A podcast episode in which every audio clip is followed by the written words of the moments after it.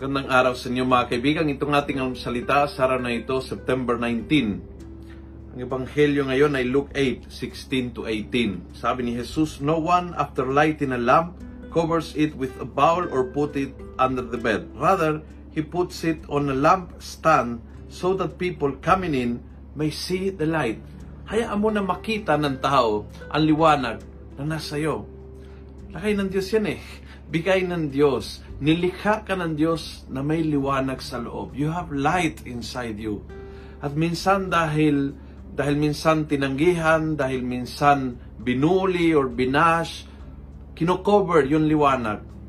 Nahihiyang ipakita ang kaliwanagan na nasa sarili or iniisip na wala akong may co-contribute, wala akong magagandang idea, wala akong magagandang suggestion o naisip nating na uh, hindi ako nakakatulong sa aking pamilya or ang aking presensya ay pabigat sa aking mga katrabaho, minsan napakanegan tingin natin sa sarili. At dahil doon, parang, parang nilalagay mo sa under the bed ang liwanag na nilagay ng Diyos nasa iyo. Nilagay ng Diyos nasa iyo, hindi para itago mo sa sarili mo, kundi para ipahiwatig mo sa mundo.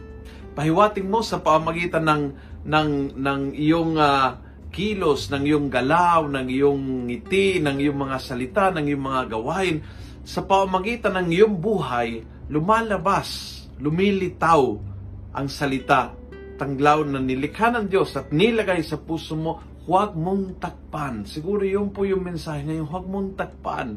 Huwag mong isiping ang kadiliman na nasa iyo dahil nasa puso mo ang liwanag. Bigay ng Diyos yan eh. So keep it alive and share it with others. At kung nagustuhan mo ang video ito, ito nga, pass it on. Punuin natin ng good news ang social media. Lagyan natin ng liwanag ang social media. Let's make the Word of God every day viral. God bless.